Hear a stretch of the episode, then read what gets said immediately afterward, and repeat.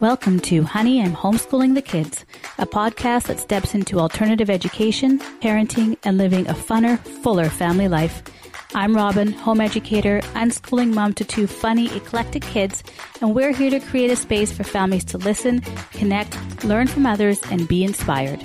Join us every 2 weeks to hear interviews and tips from experts in learning, education, and parenting, and stories from families that are playing full out in the arena of life and education.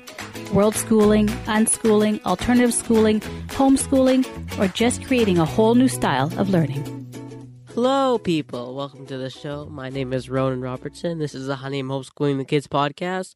Robin Robertson is the host. She is also my mother. And yeah, in this episode, my mom is interviewing Stacey Piercy.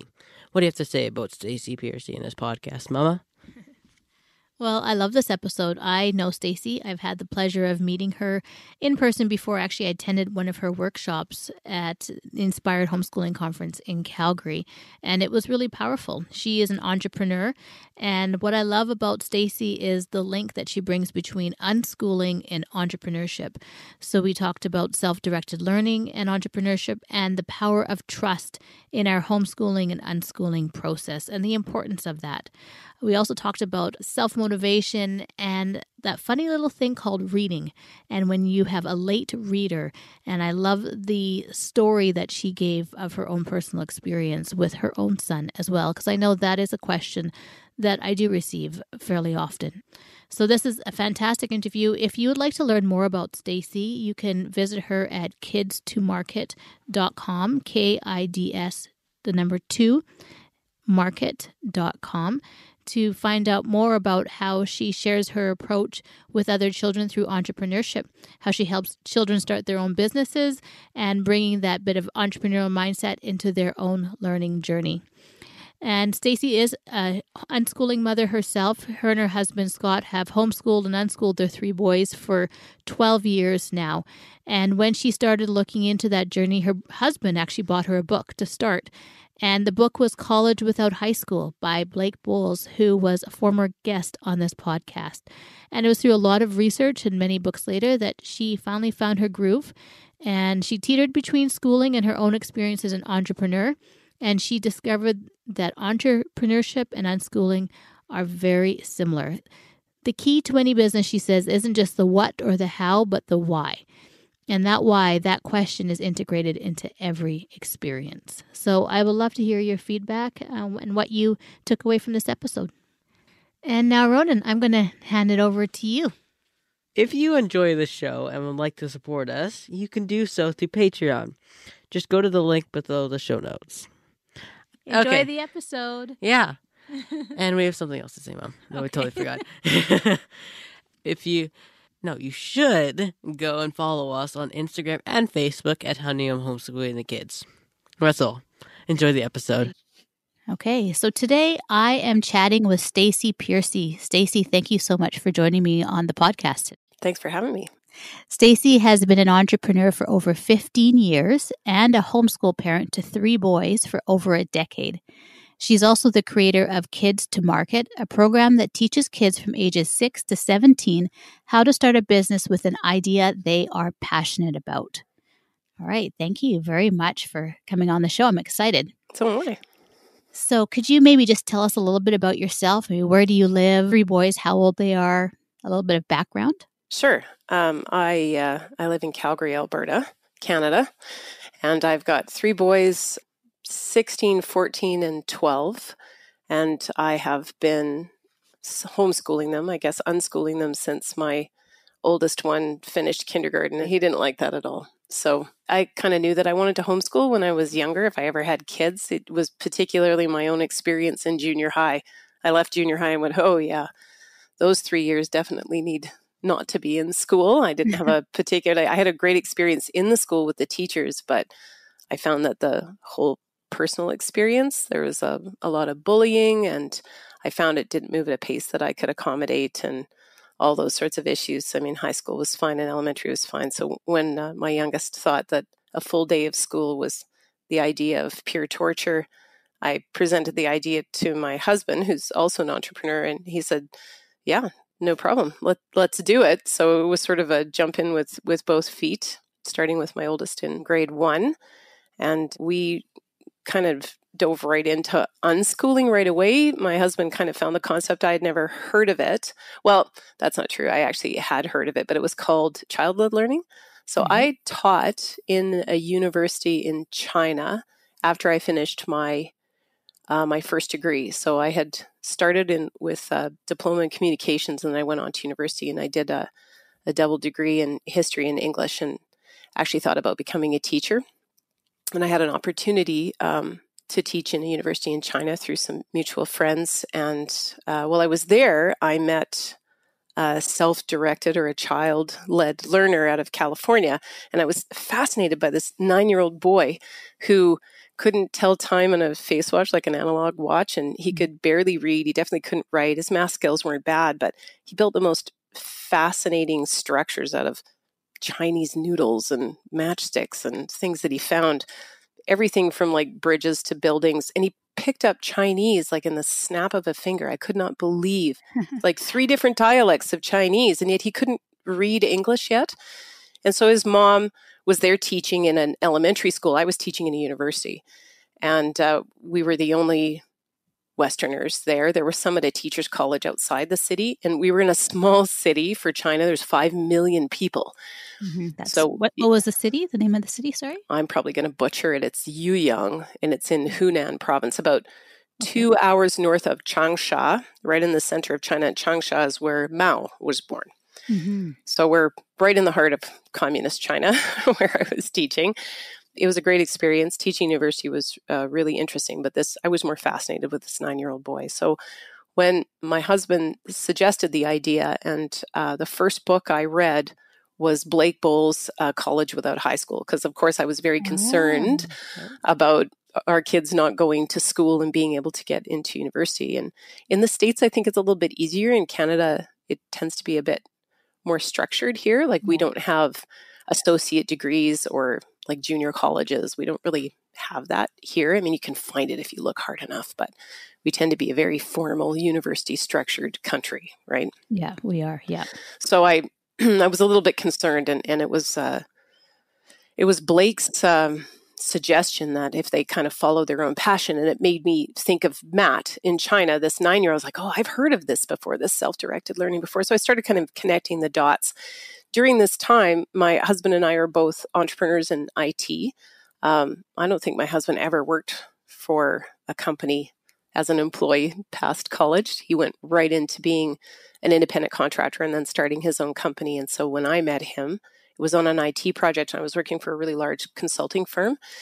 And he said, yeah, you don't need to be an employee, and you freak out about it, right? So the interesting thing about entrepreneurship is that transition, you know, from going to this employee that's got a health plan and, you know, a benefits package and a pension plan and this sort of false notion of security. Like, you know, it's no problem. You have a job. They're going to look after you, to jumping off a cliff, to saying, it's okay. I'm not going to contribute. You know, in Canada, we contribute to social programs, like a national pension program, right, and a health program, and, you know, all these other kind of ideas that, you know, especially unemployment insurance, that would be another good one. You don't do that as an entrepreneur, especially the structure that he uses for entrepreneurship. So when you leap off of that cliff to homeschool, especially self-directed learning and unschooling, it's exactly like becoming an entrepreneur for the first time. Mm-hmm. There's this level of trust, this idea that it's going to be okay, I'll be able to find work.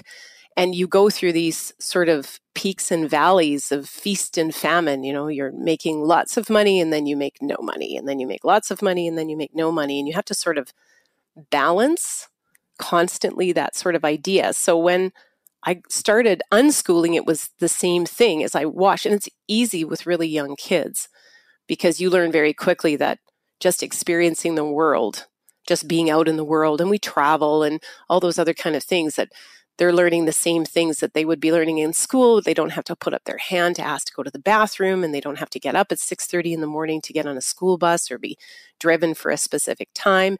And it's being an entrepreneur is exactly like that.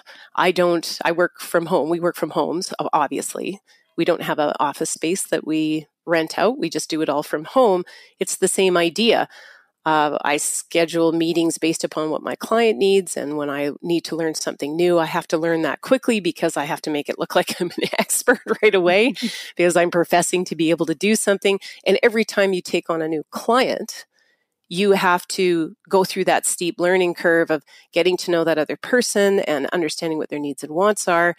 And an unschooled child goes through exactly the same thing. Like every time they have a new experience, they're interacting with new human beings, like any age, younger to them to way older to them. And they have to be able to assess the situation, judge that experience, be able to roll with it, learn from it, adapt, and then move forward so that they can exist in that space. It is identical to being an entrepreneur. It's that same uncertainty, but the excitement of something new. And then if it doesn't work, you can walk away from it. And you can do that as an entrepreneur. Yeah, that client doesn't work for me, or I'm not interested in that project. So I don't pick it up. I don't engage. So they really matched. Great beautifully. Analogy. Yeah. Yeah, absolutely. Yeah. And really so many of the skills that entrepreneurship nurtures and requires or helps to build, you see so much in self-directed learning. Oh, absolutely. Thinking, problem solving. And I love how you described, the peaks and the valleys, and you go through periods of, making lots of money and then not making anything at all, and just starting to slowly build and trickle and then gaining momentum. And exactly. It starts to overlap, right? Like you can see, and you can see that when you're schooling your kids, you can all of a sudden see this overlap. So when we first started doing this, and I started really researching unschooling because I met Matt in China going, this is interesting. Look what he got to do. He got to live in China for a year and learn a language he wouldn't otherwise have had access to. And his mom is self-employed and single parent. And she was a fascinating woman. She even brought over a 16-year-old, a sort of acquired child, because her mom passed away. And so she was without a family, and she was leaving for China, and said, well, she can just come with me. She just scooped her up, and she was part of their sort of unschooling community. But when we first started looking at it, you can see the parallels really quickly. I don't know if every entrepreneur sees it. I'm not too sure how many other actually homeschool, but there are so many unschoolers that end up becoming entrepreneurs. And yes, I think that this is why, is because we immediately said, look, you got to figure it out for yourself. I have my 12-year-old now complaining, going, he thinks I'm dropping the ball because I'm not teaching him anything. He's giving me a hard time. I haven't done anything today. And I was like, well, that's on you. Just like an entrepreneur who says, well, nobody's going to feed me work. You have to go look for it and find it. And they learn very quickly that if they want to do something, they're going to have to self-advocate. And that became really clear with our oldest. Yeah. Right. And it's everything from going and buying something at a store to they were in a martial arts studio and he had a difficult situation with an instructor. And we encouraged them to advocate for themselves. You have to go in and talk to the head of the studio and tell them what experience you've had. And so what we start with this idea of, I'm right behind you or right beside you. I need you to talk for yourself, and you can look at me for support, and it's fine. But over time, and as they get older and when they're ready, you can tell when they're ready, now I'm outside the room and I'm there if they need help. And now I'm outside the building, or I'm only a text message away. And I don't find, my oldest is actually in public high school right now. He chose to be there because it had a program of choice we couldn't actually create at home. I think he's kind of regretting the decision now, but I try really hard not to, push the point, because our belief was it's their choice. If they want to be in school, if they want to do a private school, or if they wanted anything that they wanted to do, we laid it out in front of them and said, here are all your choices and options, and how do you want to approach this? And they had a really unique athletic program. And it's only at this high school in all of Canada where they get to try Olympic sports every week. It's, oh, wow. Yeah, it's a really neat program of choice, and he sucks up the other parts of high school that he has to put up with. To be able to do what he wants to do. So it has a really neat, unique program, and he was very lucky to be able to have access to that because it's a pilot program. And the kids are trying to attract our high-performance athletes, and it's not that he isn't that, but he's not at, national level or Olympic level himself. And they welcomed him in because it's anybody who loves sport and wants to learn that, and, so that's that. And he couldn't get that in homeschool. You find other programs you know, externally that they can do. He was in cadets, and like I said, he was in a martial arts program, but he was really after all those team sports. And to do that independently is extremely expensive, and you just don't even logistically, you couldn't be in a competitive volleyball team and a basketball team and a baseball team. There's just not enough time, especially the way that they run teams now, where it's like 3 to 6 days a week that you're participating. So that's why he went. I still think he regrets it. My middle one just was accelerated a grade, and he went and tried high school for a semester, and he rocked it, right? Like he's even a year too young to be there, and he got 80s and 90s across the board. So if anybody wonders if unschooled kids can actually make it, adapt to school, they adapt. And they kind of can't figure it out to begin with, but because of that self-advocacy and that entrepreneurial mindset that we were building, that honestly, I think most self-directed learners get anyway. They don't have to have entrepreneurs as parents.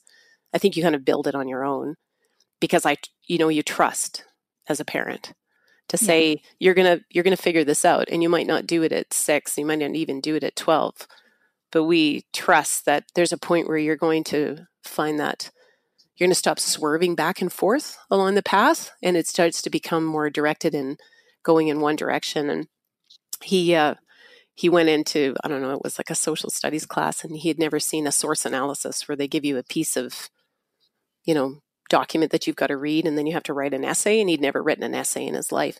And the first one he got, I think, 70%, and by the time he wrote the second one, he got 98% and was in complaining to the teacher about the other 2% that he was missing. So it didn't inhibit him. It took him a little while to kind of figure out and navigate the system a little bit, but and then he got to the end of it and he said, "That is ridiculous, the amount of time they spend on these topics, things that they took all semester to teach me, and I could have learned them in a week." Right. And it drove him crazy to have to sit in a classroom and be fed curriculum that he thought was not necessary, or places where they could have gone in, in more depth because he was interested in the topic, and they just scream past, and just kind of move on. And it frustrated him so desperately. He hit Christmas and went, "Yeah, I'm out. This is just, I could do this in a fraction of the time that they're doing it. And I'm not even sure I want to do it. I'm not sure that I want to get that high school diploma or do those courses," because in Canada, you have those 5 grade 12 courses that you need to be able to apply to universities and some faculties to get in. He said, "Maybe I'll choose to go to an American university or somewhere else in the world, or not even go at all, because I'm not sure that that's what I want to do." And he's incredibly talented, especially academically. And yet he doesn't want to. So he knows what he realizes that it's just a lot of time filler, and that you could spend that time focusing, getting really good at things that you love, and focus on that and learning more and going in depth. Absolutely. Yeah, exactly. And he has a weird fluff. Exactly. He has a really weird objective. He's only 14. I don't know if it's weird. That's actually a word. We make fun of him for it, just because that's the type of family we are. We parent with sarcasm on a regular basis. But he's a competitive climber, which he just started last year. So that's your classic self-directed kid that kind of hits the sort of teen years, which is what happened to Matt. So I'll tell you that story in a minute. But he decided he wanted to be a climber, and he went in and tried out for a competitive climbing team in the city and made it. And he had this sort of a natural athletic ability to begin with. But he wants to convert a van and live at the bottom of Yosemite like a dirtbag. Climb. Yeah, like a climber. Yeah, right. That's the ultimate climbing dream. Absolutely. Isn't it? And so we just said, let's facilitate that. And interestingly, the mechanics teacher that he had in high school thinks that's an absolutely brilliant dream, because he fast-tracked his education degree to be able to teach. So he's in that, those classes that they don't give any credit or value to, but are far more useful when it comes to life skills. And, he got along with this teacher really well. And he told him about this idea of converting an old van. And he said, now that's an education. So what's so interesting about that is you've got this public school teacher that is just as frustrated with the system, or seeing a pointlessness to the trajectory and the, drinking the Kool-Aid of what it looks like to get a high school education. When he says, "No, I think I'm going to quit school and do this instead," he tells all of his teachers that. And even the social studies teacher said, "Now, that sounds like a good way to spend your high school years. You know, it's just amazing, right? And it you still the irony of it too is it's bizarre. It's absolutely bizarre. So Matt in China, I caught up with his mom a couple of years ago. I don't know if it was just a, hey, look, I'm unschooling my kids too. I don't know why I reached out to her, but I wanted to see what happened to Matt.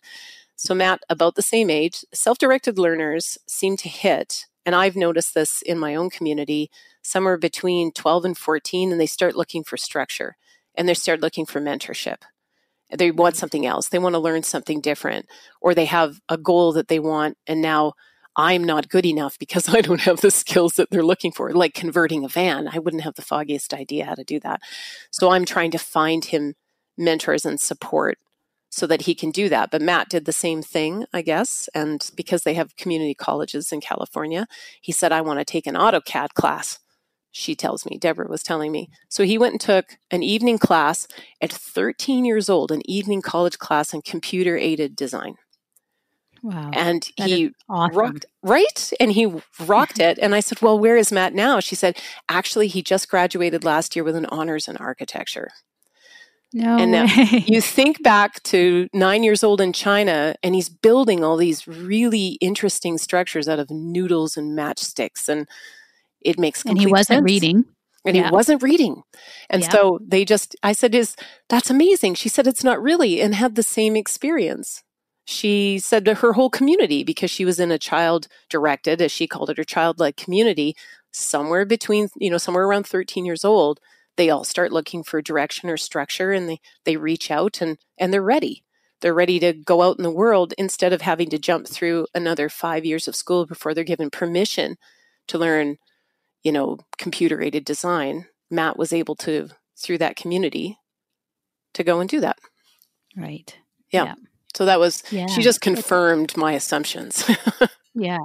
It's interesting because I've heard many parallels, and I'm starting to see it in my kids as well.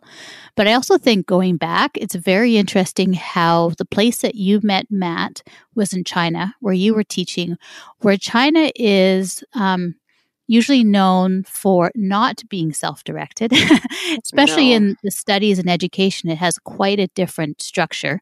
I used to live in China as well, so I'm pretty familiar with how it works in that way. And I remember speaking with, I think she was a master's student, and she was from the States, and her, that was a difficulty, was the regurgitation and not the creative ideas or bringing forth your ideas. They were downplayed. They weren't encouraged. Yeah. So, not only that, but you're not even told what you want to, you're told what you have to take in university. So most of the kids I were teaching, kids, adults, because I'm teaching at university, and they're all, English as a second language students, right? So they're finishing their degree in English. So I'm teaching oral and conversational English to fourth year university students.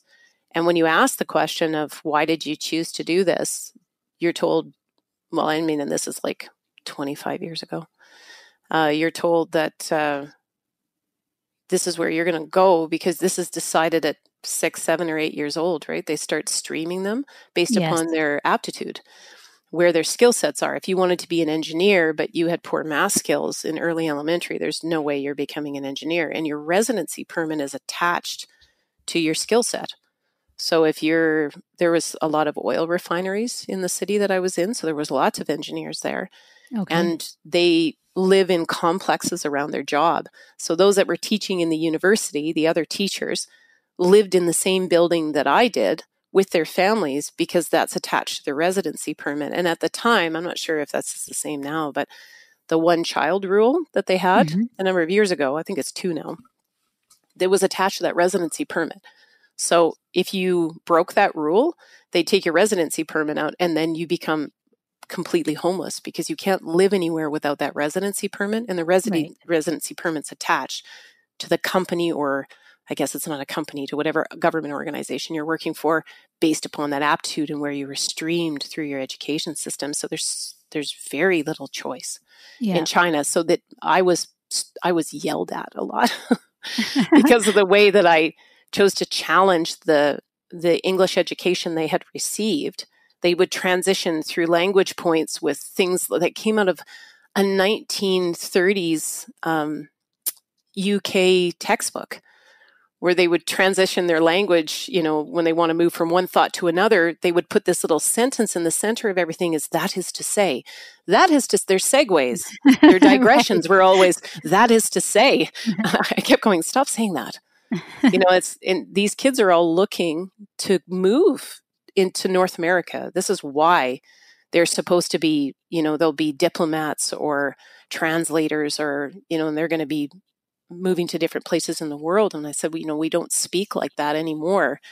I had a spy in my class that stood up and yelled at me and told me the way that I taught was terrible because I didn't teach from a textbook, a lot more self-directed.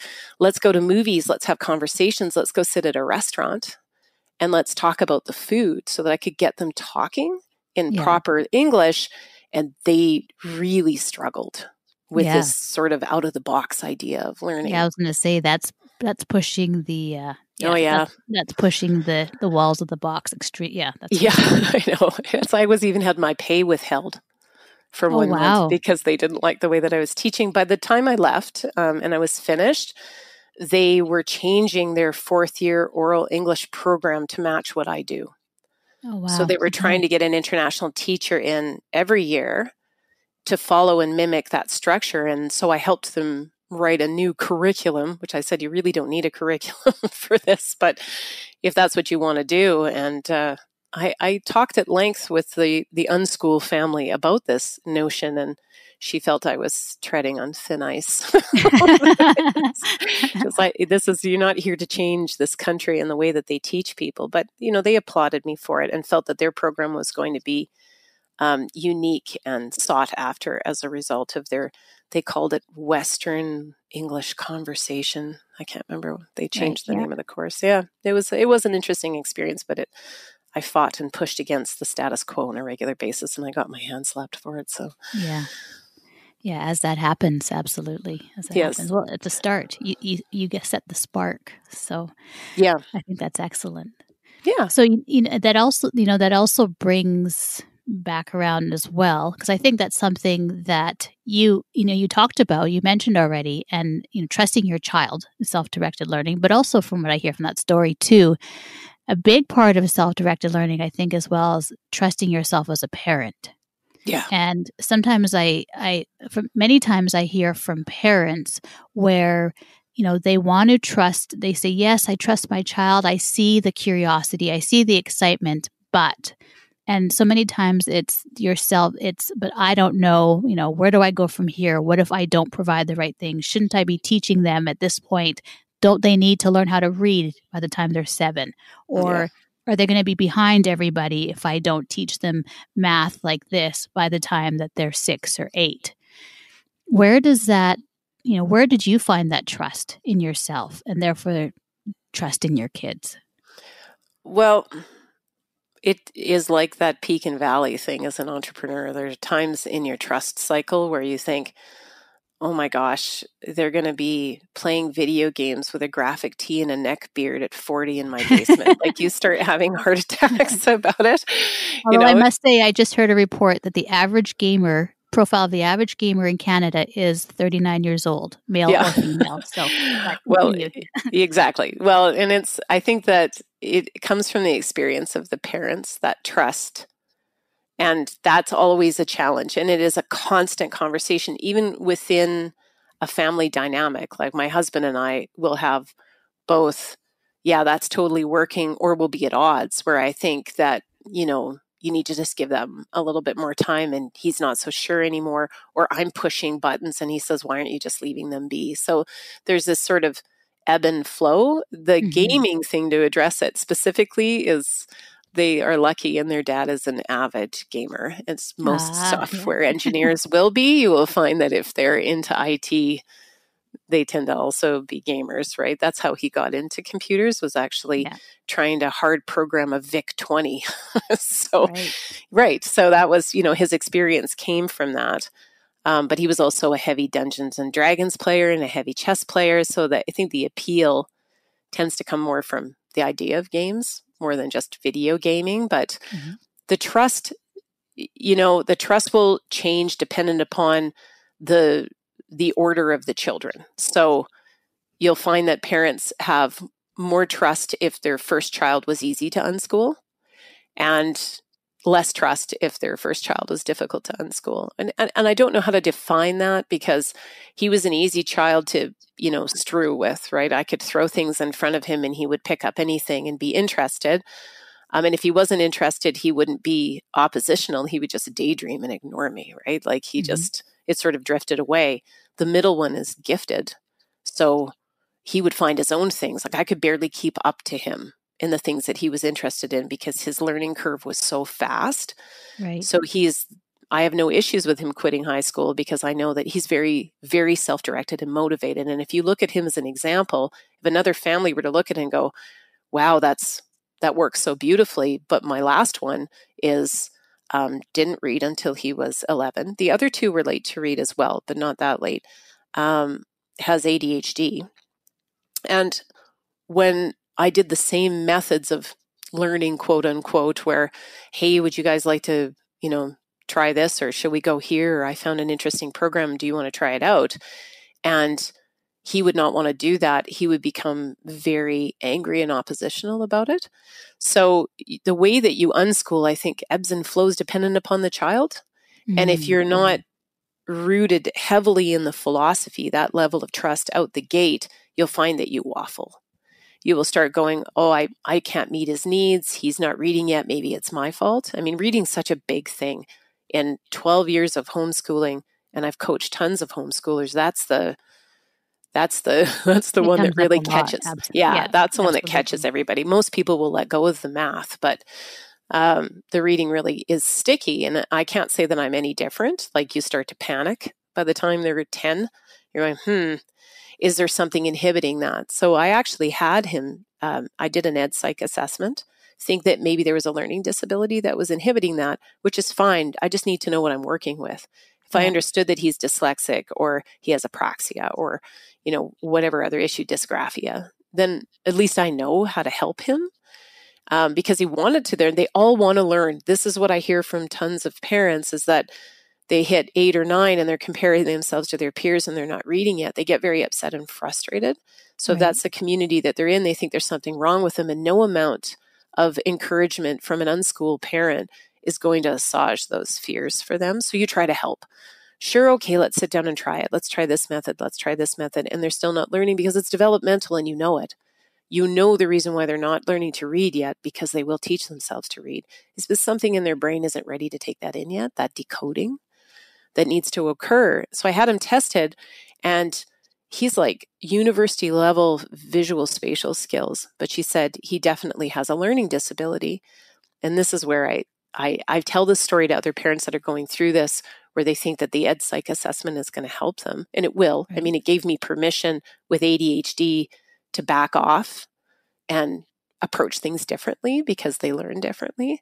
They have to learn through movement and all that kind of stuff. She said, he definitely has a learning disability. I said, okay, well, tell me which one so that I can help him. And I said, is it one of these? And she said, no, he just can't read yet. And I didn't test it between 9 and 10. He was almost 10. And he should be able to read by 10. And I understand mentally, brain development-wise, then that's not a learning disability. That's a developmental difference, right? So I kept challenging her and asking her. And when she came back and said, well, this is the way we do the assessment. If he can't read yet, we call that a learning disability. I said, but he doesn't have a learning disability that's inhibiting him. And she said, no. And she's one of the best in the city. So I picked a really, really good PhD in psychology. I sought her out because she advises all the public schools, including the specialty programs that are in the city. She's a lovely model she's basing it on is reading. Yeah. Is the reading, right? And so that helped me unschool even more, to be honest. So when I stepped back from that and I told Scott about the experience that we had and what she had to say, and he goes, well, that's not a learning disability. He just hasn't learned to read yet. I said, I know. So what do you do with that information?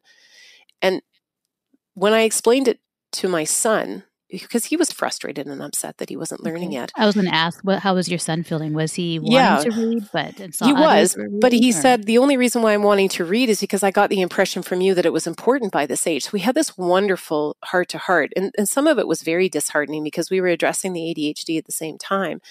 And he laid down on the floor and said, Mom, I'm just so tired of being wrong. And that's when the switch, like it just flips in your brain. So there's nothing wrong with you. There's nothing wrong with the way this is playing out. I said, what if you don't learn to read until you're 15? He goes, is that okay? Well, I think it's okay. Do you think it's okay? He goes, I don't care. So as soon as you peel off these assumptions or societal norms or these expectations, and when I explained what the psychologist said, he goes, well, that's stupid. I said, exactly. I said, we know now you don't have a learning, there's nothing inhibiting you here. There's no learning disability. This is just, your brain's not ready to take it in, but it will. I'm confident in it. And he said, well, he basically was looking for permission from me. And I don't think I had been communicating effectively, even as an unschooler, that it was okay at 10 not to be reading yet, because you give off that distrust. So when we talk about that parental trust, you really have to dive deep inside and know unequivocally that they'll get there when they're ready. He started watching Japanese anime because his oldest brother was really into it, and it's all subtitled. And within 30 days, he taught himself to read, not but a month later. You know, so it's those hearing those stories from other parents that have been unschooling to hear that. Sometimes that trust is a huge leap of faith, just like deciding not to be employed and have that job security. It's the same security. It's that same level of saying, no, you can do it. They can do it. You can trust and they will figure it out. And you just need to step back and let them be their own person. And it will unfold in the way that it needs to for them. But you have to almost insulate them from societal pressures. To give them a voice, right? Like they have to have a story. So when people ask and say, I'm not reading yet, he had this sort of list of things that he could do better than most kids at his age. So that was helpful. So I find that if you can build their trust in themselves, then even your own trust gets better. Right. Absolutely. Yeah. Build their trust in themselves so your own trust gets better. The reflection. Yes. Right. Yeah. That story is really powerful, actually, because that is a common one that I get from many parents as well is, you know, my child is, you know, they are not reading and I had them tested and they're saying that they need to be reading by now and there's problems because they're not. What should I do? And, you know, basically, am I wrong? What am I doing wrong? Right. How can I help them? Reading is a big one. Absolutely. Because I think the structure of our society as well is when you go to school, you have to read because when a teacher has a classroom of 30 kids, absolutely, she wants the students to be able to start being independent. So she doesn't have to explain every single direction every single time. She wants to move through things a lot quicker than she had been when in the earlier years in kindergarten and grade one. So it's okay, everyone, read your instructions. And then we're going to do this first question. Yeah. Well, and I did a year of education because, like I said, I was thinking about being a teacher. And then I went away. Right. Yeah. Yeah. So I went away to China to give it a try. It's actually after China, I went, oh, no, this is not for me. And then that's when I went into IT. I came back and went in a different direction. But that first year of education before you start your practicum, it's part of the pedagogy and it's being taught. And I think this is part of the struggle that a lot of teachers that have perhaps our perspective to learning. I mean, you had Alicia Brignall on, and she's struggling desperately with this sort of doctrine. And it's from K to 3, you learn to read, and from 4 onward, you read to learn. And if you're not reading by the end of grade 3, because that's the way the curriculum is developed in most school systems, you can't function from grade 4 onward in a classroom environment without reading quite fluently, right? You have to be, and they could talk about that grade, you know, that reading level. So, you know, he was 11 actually by the time he began reading. I have this 11-year-old, so he's in grade 6 technically, and he isn't reading by the beginning of grade 6. How could he possibly consume all that information? Because they're not accommodating. I mean, there's some classes that will do that, but you create them as others. All of a sudden in that highly competitive peer environment, they are other. You know, if he was in a grade 6 class and he wasn't reading yet, maybe the school system accommodates it. I know there are some here that say, okay, well, they can use Google Read Write, for example, and all the instructions can be read to them. Those accommodations are even afforded to high school students here. Yeah, they are. Yeah. Right. So they can say, I need a reader and I need a scribe. Like they make every attempt to help them be successful. I don't think that the system overall is pointing their finger and saying, because you didn't learn to read properly by the time you were at the end of grade 3, we're just going to fail you, because they can't, right? The system, a public system, won't allow them to fail. Yeah, not here anyways. Yeah, not here. And even at the high school level, they can definitely fail. But during exam breaks, I know that my oldest one was telling me that they have this credit recovery. So they'll sit down with you one-to-one to, figure out anything that you're missing so you can actually pass that class. So if you're struggling for other reasons. So, I applaud them for every effort that they're making, and they're kind, wonderful, understanding people, but you still, in the early years, they don't have the same level of accommodation that they do even at the high school level. They sit them off on the side of the class and they make them other. And we were in a blended homeschool program, so they go one time a week and they can take academic classes if they want to. And my youngest one stopped doing it at grade 3 because even these fully supportive, they're certified teachers and they're teaching as part of the public system. So we're homeschooling within the guise of the public system. But he's a traditionally trained teacher, and he'd say, yeah, that's no problem in supporting him, but I'm going to sit him out on a chair in a hallway with an iPad. So he's segregated like instantly. And that was very humiliating for him. So he came out one day and went, oh no, I'm not staying here because I feel foolish. I feel like I'm not smart enough to be here. And there's no amount of coaching that you can do to make them feel better. There's just in that environment, he was shown that he isn't good enough. He isn't good enough. And I think that's a huge concern too, is that as much as there's accommodations and support for anyone who's maybe struggling with reading to a certain grade level, even in high school, or what happens is there is a support, but you're still feeling like you're not good enough. Yeah. That you're not measuring up. There's, there's a lot of accommodations to support, but then it's like, because you aren't up to the level of everyone. Basically that is, it's like, well, you're not good enough. So, and it kills, I have a friend whose son they've been in school and he's struggling with reading. He's a high school student now, but he, like, when they have their parent meetings, one year he cried all through the meeting. And it's like, your heart is just like, and they're trying, and she's tried so many things. And ironically, the things that have worked the best have been the ones that the school has said, no, don't do, because that won't ever work. And she's just ignored them and done it. And then it's worked. But, how do you start the year when your first meeting, your child is in tears in the entire meeting with the school, right? Because they just don't feel good enough. Yeah. They're just not measuring up. And yet they're not celebrated for the things that they're exceptional at. And exactly, yeah. I think that's probably what was because my husband and I had similar experiences in school. My understanding I hear from people is that there's no way that you can have an ADHD child without one of the parents also having ADHD. And, we look at the symptoms of ADHD and we both go, yeah, we both probably have it because, I was a bright student, but I was a bright child, but a mediocre student. Like I was the barely passing, all the way through, but I was constantly told I was smart.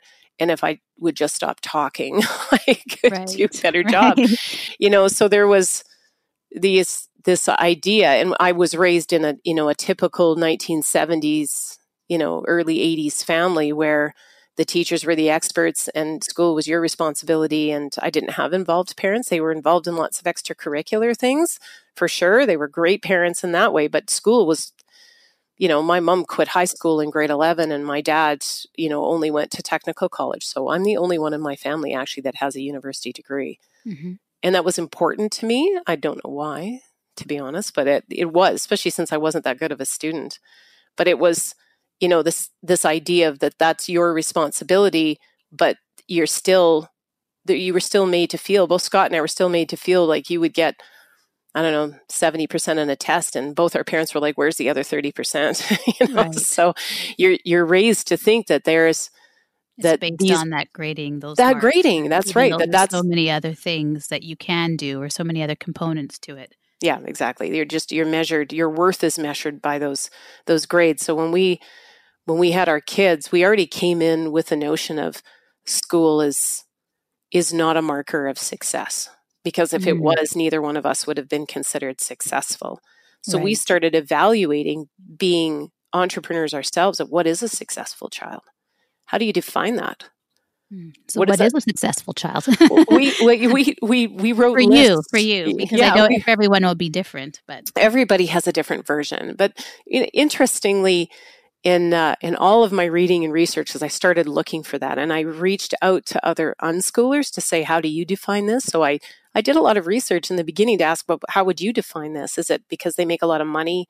You know, they get awards, they get a university degree. Like, how are you?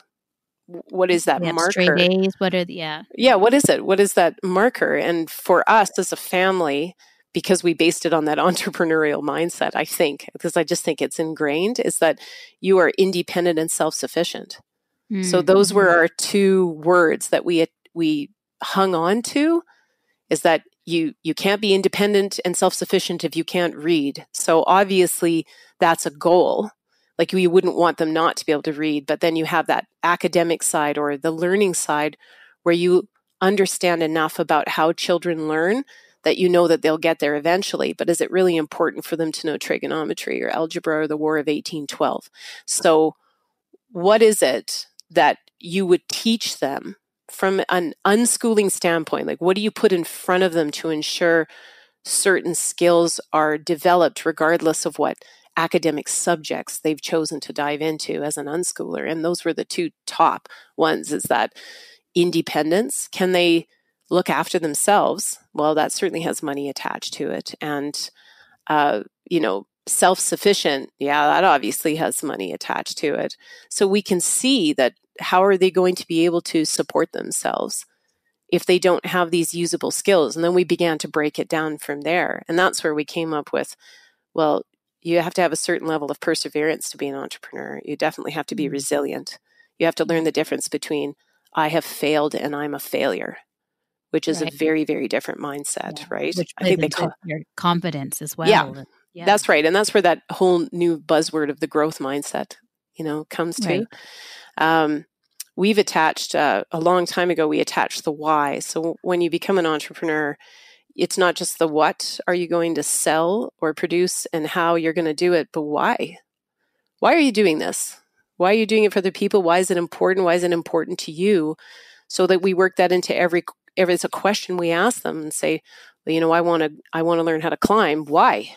Why are you doing this? Like, what's your end goal? What's the end game here? What are you after? And if it's just, I want to have fun or I just want to have pure joy, but then, which is great, and we go fantastic, but you get to the root of the mental process behind the choices that we make if all of a sudden the why is misplaced. Right. Well, I think it's because I'd like to go to the Olympics. Okay, let's evaluate that, because that will build into that sort of self-confidence, self-regulation, self-direction. If that's your goal, then what are you going to have to do to get there? What are all those SMART goals, right? Is it specific? Is it measurable? Is it attainable? Is it reasonable? Is it time-bound? So we start applying that entrepreneurial concept when we build any business idea or we approach any client. We use those same concepts, and we have rooted that in our unschooling from the beginning. I'm going to give you all the freedom in the world, but you're going to have to justify your choices. You have to stand in front of me with a business plan. I want to hear the how, the what, and definitely the why. Why are you doing this? Because then we can support them better. Well, all right, then let's make that happen. That sounds like a great plan. And then you can better understand as well. They better understand their own personal connection to it, to what they're doing, and therefore to their learning as well. And that motivation is there when it's clear. Yeah. It gives you permission to quit. Yeah. That's an important aspect, to say, I tried it and I wasn't successful. So when you do that in a business, when you're planning a business, that's called a pivot. So you went down this path thinking, you were going to sell a what's it, and it sounded like a really great idea, and you did all your evaluation. And then somewhere along the path, you realize that, through testing, it wasn't going to work, or it's not going to have the outcome you're looking for. But there's this sort of side idea that's developed, and you don't throw the whole business out. You pivot your business to go in a direction that will be more profitable and more lucrative for you. And we apply the same logic when we ask them, what's your plan? What's your idea? How are you going to do that? They get halfway, 3/4 away, or 5 minutes into something, go, oh yeah, that's not going to work for me. Well, great. What have you learned? And what direction are you going to head now? You can throw the whole thing out and start from scratch, which is that whole engineering process, right? That the idea of you come in with an idea and you test and you rework, and then you test and you rework, and there's a point where you just go, pfft, but everything that you learned up until that point is going to add value to the next venture you pursue. Right. And you recognize it, right? That's not the I'm a failure. I failed, and we high five failure in this house. So someone comes up to us and says, I failed doing this, they get the woohoo, good for you, because failure is a sign of trying.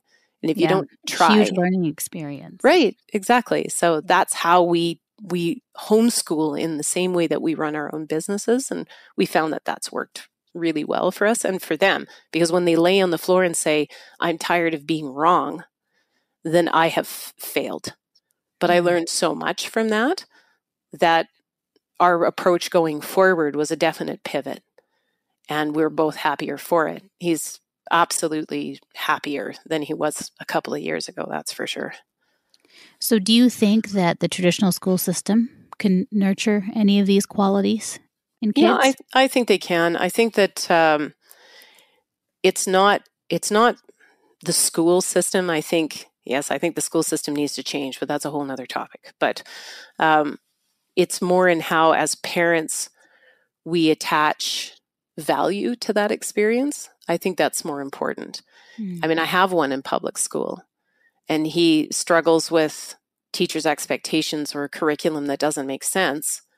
And we approach it a different way than we do with our unschooled kids, right? So he has a teacher that her objective is to get him ready for that diploma exam in a year. So all of their assignments are geared towards passing that test, because that's how they're measured from success from a teacher's standpoint. So when he can understand where she's coming from, and then realize that it doesn't make her a terrible teacher, it makes the system a terrible system.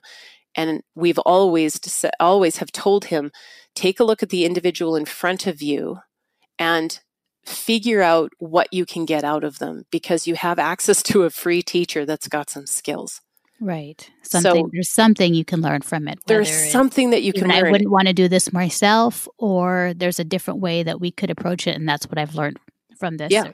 Yeah, exactly. And when you communicate, so always go to parent-teacher interviews, that's what I would say, and communicate that perspective to the teacher and say, we don't have a huge value at this stage. Grade 12 is different, but for grade 10 and 11, we don't attach a lot of value to the grade. We attach value to the learning experience.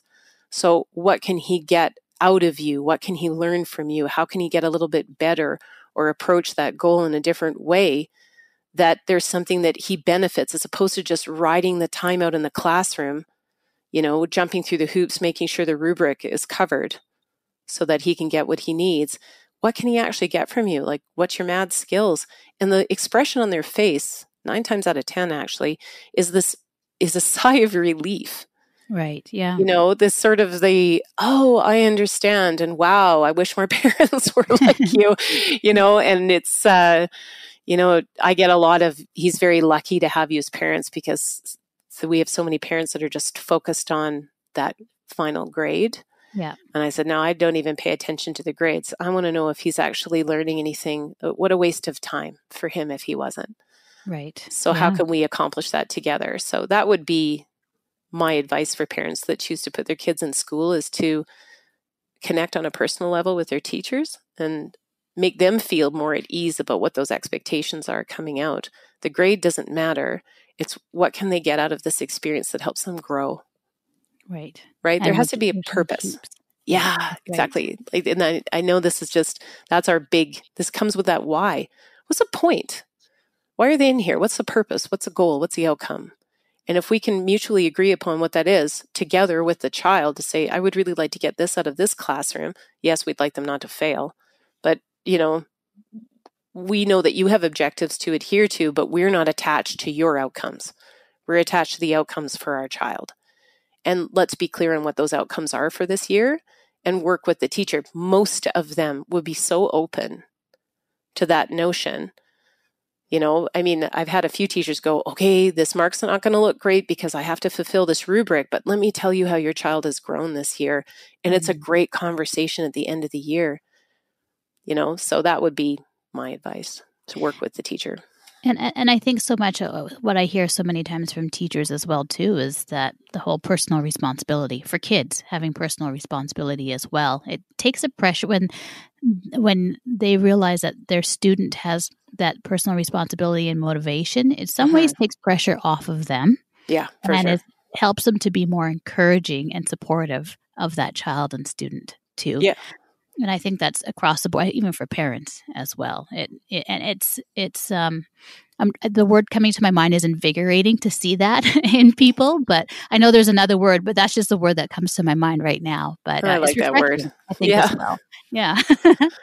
So I think this is also a good segue or way to move into more of what you do and how, when I was first introduced to you or met you face to face, I had attended a workshop that you put on, which I loved.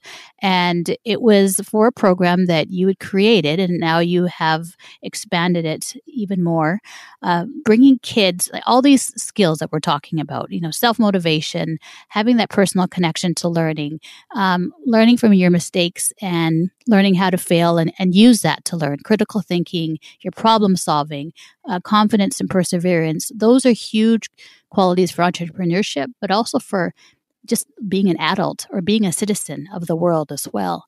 And a lot of it in entrepreneurship, it helps nurture those qualities as well. So what is Kids to Market is the program that you have created, because you're taking what you have introduced with your family and your kids, and you're bringing it to others and to other kids and families. Can you talk a little bit about that? Sure. About 4 years ago in the homeschool program that I was in, we had this co-op where parents could come in and teach alongside the certified teachers a class of their choice. And I'd done every imaginable class: analog coding, dance, phys ed, puppetry. There was tons that I taught. And I had been coaching a whole bunch of homeschoolers on how to homeschool up until that point. And when I was pressed again to come and teach, I was trying to marry some of the advice that I was giving others. And it wasn't something I specifically sought out to do, but I had actually attended a children's business fair at an all-boys private school the previous spring, and I thought it was a brilliant idea. I couldn't believe what these kids had created. It was fantastic. And so I approached the school board and said, I would like to teach kids how to start their own business, and then we can end it with this children's business fair. And they said, yeah, but you don't have junior high kids in your class. It's grades 1 to 5. I'm like, yeah, that's no problem.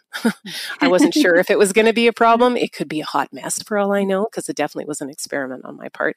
But that's kind of where it started. So I didn't even have a curriculum or a plan. I was just going to apply my own knowledge of starting a business, because I had started many, to these 6-year-olds to 10-year-olds. So I jumped into the class and they said, we don't know what kind of business idea. And I had taught other people how to become entrepreneurs. I've been teaching for years in the adult world, including productivity and time management, and as well as where do you pull out that idea? How do you know it's a good business idea? I get asked that a lot. And I've taught several classes on how do you know it's a good business idea? So I just wung it. I just kind of went in, and I thought these kids were not going to get this at all. So I went through the cycle of teaching them how to come up with a business idea, and they rocked it. I couldn't believe it. They just flew at me with business ideas based upon their own interests and passions and what they were going to do. And I thought, okay, this isn't, this won't gain any weight. We'll walk away from the first class. The next class, I just said, well, why don't you bring me a prototype and I'll show you guys how to do a pitch. You bring me your business prototype idea, and then, I'll show you how to do constructive feedback, how to receive feedback, because that's such an important part about being an entrepreneur.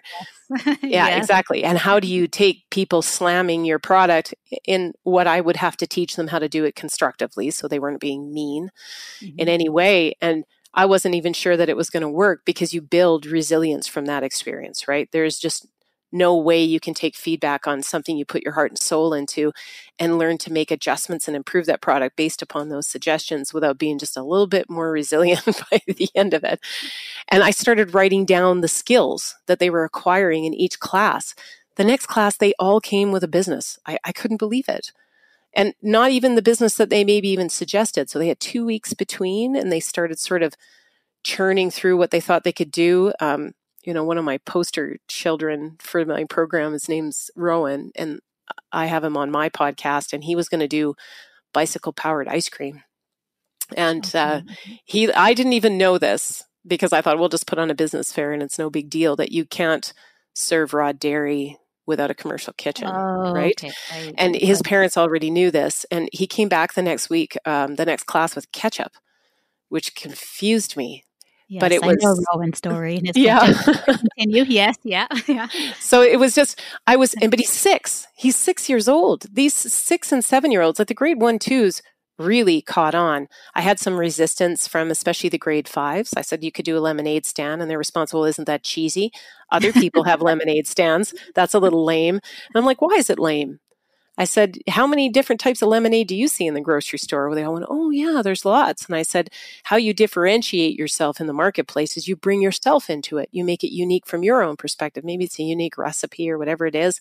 And click, these kids just, they got it. And week after week, whether it was marketing or how to price their product or how to package it or how to present it, how to sell, how do you sell to somebody, especially if you're shy.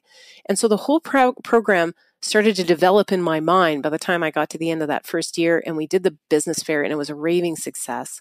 And you saw that in the workshop, how quickly that caught on. And they just begged me. They said, will you do the co-op next year and do this again? I had parents emailing me saying, please, please, please, can you put on another business fair? I know. I was a parent later saying, please, please, please. Please come and do this for us, because it's utterly transformative. To watch a child that wouldn't even make eye contact with me, and I'm looking at them at the business fair, and they're standing a little bit taller, and their chest is out, and they have a huge smile across their face, and they're talking to people, making eye contact with them, telling them why they love their product and why they're so passionate about why it brings value to their lives. Because they got the whole point, the why. Why did you create this product? And they have a why. The personal connection, yes. Absolutely. And after that, in the time that from that moment until I started the class again, the class was so full the next year around, I realized that I was kind of onto something that seems to be missing, even from a homeschooling standpoint. There was something missing in the way people were approaching their learning, because this was so self-directed. Right? This is so unschooled. And that's when I made the connection that, you know what? Entrepreneurs are unschoolers. That's what they are. Yeah. Because they have to do this on their own, and they have no idea if it's going to work. No idea. That is a leap of faith every time. And I had these parents saying, wow, they were never interested in math before, and they're adding, subtracting, and multiplying decimals now, like even at the grade 1 level. Yeah, you know, they money and you know, they wouldn't write anything, but they did all this marketing material and sent out an email to all of their family and friends to come to the business fair. And the business fair was packed. There were kids who sold out in 15 minutes, and then they're complaining that they didn't make enough. I said, well, then that's part of your evaluation process for reinvesting in your business next year. So the things that they were learning, they learned everything an adult entrepreneur learns, regardless of age. They picked it up, they got it, they ran with it, they figured it out. And it doesn't have to be huge. I mean, I can do it with the teenagers where I'm bringing in business model plans and all these other ideas. But even adult entrepreneurs, like really successful ones, Sarah Blakely, the woman who invented Spanx, she wrote her business plan on a napkin. That's right. Yeah. Right. So there's I remember listening to your interview on how I built this. Yes. Yeah. How I built this. Yeah. So you look at successful entrepreneurs today. Richard Branson, who quit school. He's another unschooler. He just left, and his parents supported that. This whole idea that if something's coming from that self-motivation direction, and it matched up so nicely with homeschooling, and translating that to a school-aged child is what I'm trying to do now, to say there's these really important skills that I don't find that schools are teaching, because it isn't self-directed and self-motivated, which is that, you know, the critical thinking, the problem solving, the creativity, the resilience, perseverance, the self-confidence. Start a small business, even if you go nowhere with it after the first time you sell it, but you have to sell it for money to somebody else. You can't just create the business and then do nothing with it, because that's no different than any school project. It has no value on the end. And I start every class with, who would like to make some money? And you give them permission So I'm teaching class about 71 kids right now in a homeschool program that's just outside my city. And this is the first time I've had the opportunity to teach teens face-to-face. And they are the ones that have the most difficult concept here with that idea of permission. The little ones get it because they don't attach any. They don't even comprehend that they're about to make money. And they're making hundreds of dollars, some of these kids. So it's not small. It's so what's the change in the teenagers that they're having a harder time getting it than the They don't know they're allowed. They don't know they're allowed to make money. They've had many more years of conditioning. Right. That's sort of even, and some of these kids have been homeschooled all their life and they still have that because they watch, you learn what you live. Yes. And if you are a traditional family with regular jobs, you know, at a stay-at-home parent that's homeschooling and there's a budget and a structure and all that's, you know, and this is, you get a job and, you know, you get a pension and, you know, maybe they're even, you know, part of unions or other kinds of restricted structures that say you have to follow the rules. When I tell them there are no rules, their brain starts to move a little bit differently. So the conversation went like this. Who would like to make some money? Everybody in the room. And these are 13 to 17-year-olds. Put up their hand. I went, great, let's do that. And one puts up his hand and says, wait a second, do we get to keep the money? Yes, you get to keep the money. And he goes, well, how much money can I make? Well, as much as your project can slay, make as much money as you like. Okay, no, I'm sorry, I don't understand this. Where's the upper limit? How much money am I allowed to make? There's no allowed here. Wow. You can do whatever you want. And then it took 10 minutes for them to quiet down. They were talking amongst themselves and writing things down. Like, I can barely hold these kids back. The speed with which, you know, they're moving forward with the idea. And they were talking and, you know, goofing around as all teenagers will. And that doesn't bother me in the classroom. Like, they can talk amongst themselves. And then they start to hear how to come up with a business idea because I don't think they believed that they could do it themselves. And they started to get into the groove of the class and how you come up with a business idea. And now they're leaning forward in their chairs and they're shushing each other. And then, you know, they're like, so I could totally do this myself and I can make it. How much could I make? And, you know, it's like, hold on, that's the next class. Just like slow down a little bit. And they all came with brilliant ideas. So that was only like 2 weeks ago. This kid came with chocolate covered bacon. Oh, interesting. I know, right? Oh, wow. And he had so now we're doing the pitch class and they have to do their elevator pitch. So it's less than 60 seconds. So they have to practice this. They have to pitch their business idea. And the entire class erupted in applause for this kid and said, you're going to revolutionize the snacking industry. And it's maybe they'll take it no further than the business fair that they do it in, but even just doing it once. The learning. I know the learning is it's so big. Some of these kids become serial entrepreneurs. Like, I just interviewed for the podcast last week and she starts a new business every year. Oh, wow. And now she's doing a service-based business, which she figured out that if she sold her original business and handed out cards for her new business, that was sort of built-in marketing. She was creating this viral marketing, and she created this, I don't know, their dog and cat treats, I think, and she wants to do a cat sitting business. So she's selling these cat treats to these people and then handing them a card to say, and I said, well, that's really great. Are you doing it just in your community? She goes, yeah, I have one of those tearaway sheets. But you know what I learned is that if you pull two of them off, it makes it false scarcity. She says, it's amazing. And they figure it out because they're so invested in the success of their business that they pull in the learning on their own. Like, I barely have to, I sit and wait till they ask the right question. And then I can give them the information that they need from an entrepreneurial standpoint. Well, you could do this way, or you could do it this way, or here's some options and where you go from there. Like, I have a kid who's asking me where he can do wholesale manufacturing. That's the first time I've ever been asked that. I know how to do that, but nobody's ever asked me that question before. So I unschool this class fully. I give them kind of a framework and say, now what do you want to know? I only deliver them the content that they ask questions for. I don't bog them down with saying, well, here, let's do a business plan and you need to know what, you know, market value is, or you need to know what differentiation is, until they say, well, what if other people show up and they're selling popcorn? Then we talk about differentiation in the marketplace. So it isn't until they ask the question that I offer them the answer.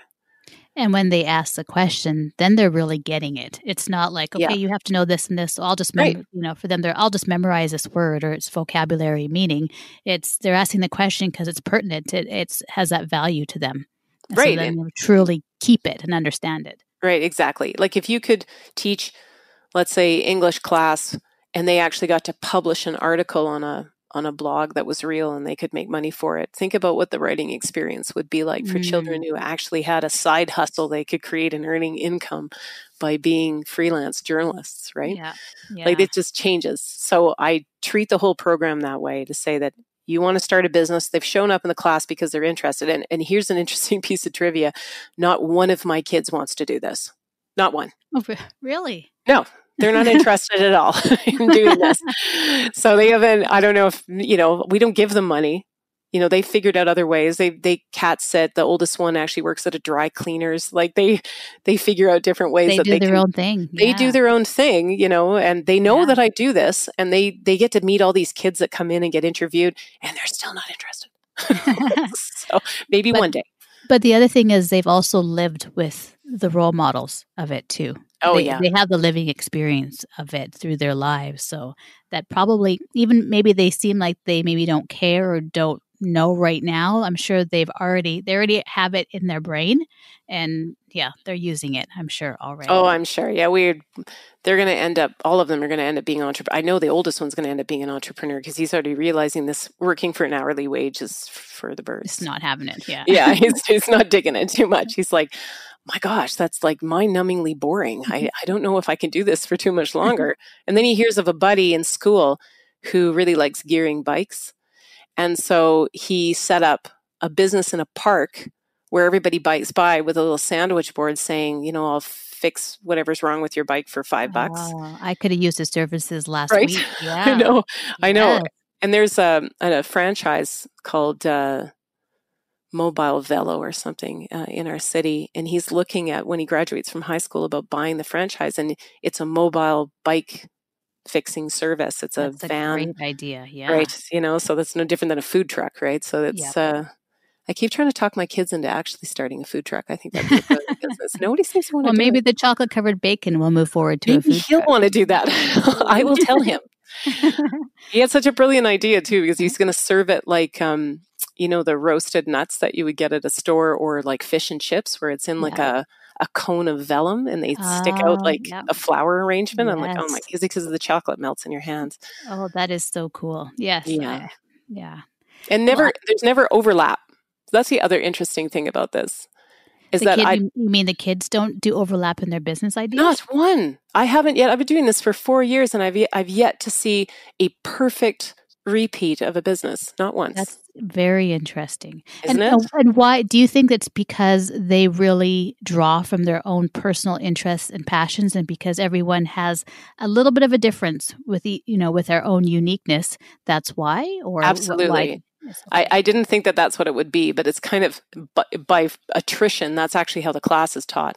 So I say, if you want to mow somebody's lawn or deliver newspapers or, do a lemonade stand, you can. But if your passion doesn't lie in one of those things, then it isn't going to last and you won't make as much money. And part of the reason is that you're not as motivated to be successful because there's no skin in the game here for what it is that you want to do. So when I explain it to them that way and then say this, so let me help you find a business rooted in your own passions or interests, they get it really fast. It takes a little bit, to kind of get them going. But when they start making their lists of interests, and then I call it the passion problem product cycle, okay, which is basically you take your list of interests and then you find a pain point or frustration in that interest. So you pick one interest, you're interested in podcasting. And how can you make money off of your podcasting? Well, you went through a pretty steep learning curve to be able to do this. Mm-hmm. So then you could feasibly turn it into an online course teaching people how to set up their first podcast, you see? Right. So you've gone through this cycle, and it could be anything that you've done in your life. There was a learning curve or a frustration or a pain point or an issue you had to overcome in order to be really rooted in that passion. And I don't mean it's just like you're interested in oranges. I mean, the passion is you could talk to somebody about it all day. you could spend all your day doing it. So if you were unschooled, this is where you'd spend all your time. If you start explaining what an interest really looks like, kids as young as 6 get that right away. And of course, right. It's pretty typical. I like to read books. I like math. I like Lego. I like video games. Like they kind of, but their pain point, their frustration, whatever it was, an obstacle that they had to overcome for every single one of those children, it's different. And they had a solution to their frustration and their pain point. And that is where the business idea lies, somewhere in there. Right. Yeah, they get it. Right. They're the ones that, if only we could have this, then right. I wouldn't have to do this anymore. Or I could fix this. If only we could invent this. Or yeah.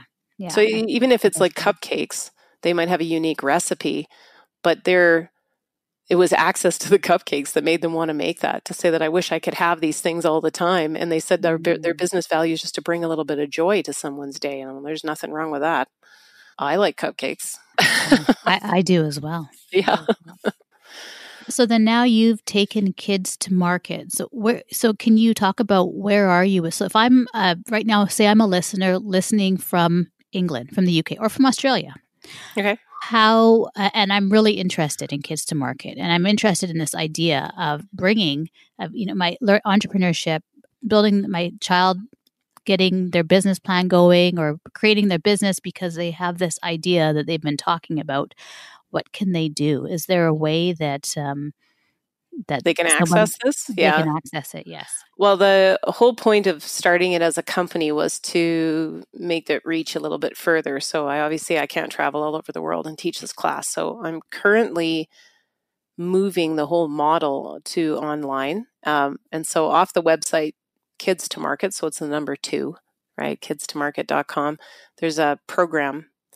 A menu, and on there they can sign up to be on the waiting list. I was hoping to have it done by tomorrow, and I got extremely sick. So I lost my voice, and I wasn't able to finish the video recording. So those people that have signed up on the wait list, so it'll be there. It's coming very, very quickly. I've blown it out. So what I've done in the online course is I've taken all the questions kids ask me, and I create that as part of the curriculum. So I'll give you how I teach the base unschool structure, like I explained it. So this is how you come up with a business idea. And then through the rest of that module, I answer common questions as part of the course. And they're just videos. They're short. They're under 10 minutes. Maybe I write some stuff down, but I don't tend to write a lot of stuff down in the class either. So I explain the idea, and then you need to go away and do it, right? And give it a try. And then you come back and I answer common questions. So over the last 4 years, like it is with any usability testing, there's common questions. Somewhere between 5 to 8 users all have the same questions, right? But if they have other questions, they can put it in the comments, and I monitor all the comments, so I'll respond. And then in the spring, I'm actually going to offer a one-to-one, like what I do in class, but it'll be live through teleconference. And so people can actually be mentored by me, kids can be. And then by the summertime, there's actually going to be a course of sort of like train the trainer. So if you wanted to know how to do this personally for your kids, and I think I might rope in some homeschool coaching as well, say, how can you build in this concept? But they have to want to start, like my own kids, they're not interested in starting their own business. So if you've got multiple children and they want to do this, or you would like to do what I do in your own homeschool community, I think I'm going to offer a course where I'll teach you what I know. That's awesome. Yeah.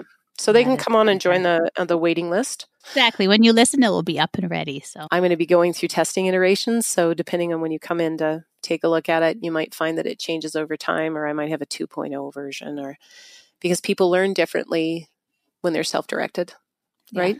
That's right. They do. Yeah. So I'd need feedback from people to say, it would have been a lot easier if you would have added this. And then we'll just change it as it goes. Okay. I am signed up because I'm lucky enough that Stacey and I are both Canadians, and we both live in the same province, although we live very, very, very far away from each other. It's not that far. But you're going to be coming up here, or we're going to be doing a workshop with you, which is we're excited about. And my kids and our homeschooling community up here. So, yeah, I know when we do start doing that in the spring, I think is when you're coming up. I'm trying to think, do we have a date set yet? It's April, May, right. So, I will share the process too on social media and Yeah, it should be fun as well. Yeah. Yeah. I'm looking forward to it for sure. It's always fun. Yeah, it is. It is. I just get excited. Even from your workshop, it was, it is. It's there. It's very energizing. There you go. It's, it's seeing the kids create on their own something that they really love, and to have that's exactly, you see the confidence shining through in so many of the kids. And that's one of the beautiful things about it. They should teach this in every school, in my opinion. I agree. Maybe absolutely. I should be on a mission to start going to school programs and going, this is missing from your course curriculum. Well, the homeschool blended program here in Calgary has approached me to teach their teachers. So I get to actually go teach certified teachers tomorrow morning, in fact. Oh, that's awesome. How to do the program. It's like, I don't want to keep coming to schools to do it. I'd rather just create the online program. It's a time prohibitive. Yeah, it is. To be able to do this. So if more, I definitely am on a mission to say every child should have this experience if they're searching for it, to have the opportunity to participate in a business fair. They don't even have to do my class. They should have the opportunity to take a product to market and sell it, because the whole aspect of doing this just once creates such a deep learning on so many different levels and so many different subjects that it should be available to every child. Yeah, I agree. I absolutely agree. I know from my kids' own experience of running their own business, when they raised chickens and sold the eggs. Right on. What they learned and took from it. And it was, it across every subject, if you want to break it into subjects, but all of those personal skills, life skills that it gave them was huge. And they also were able to see, because they did it together, they each had their strong points. It is, yeah. Yeah, and it's they could utilize the one was a little bit better on this other thing. Yes. Yeah, yeah, exactly. For sure. It's what they cut out of it, from what I've noticed. So I know we're getting in. Go ahead. Yeah. Oh, sorry. I was just going to say for a second, we're overlapping, I think, in our sound here, but that's okay. I'll stop talking. Now we're back. Okay.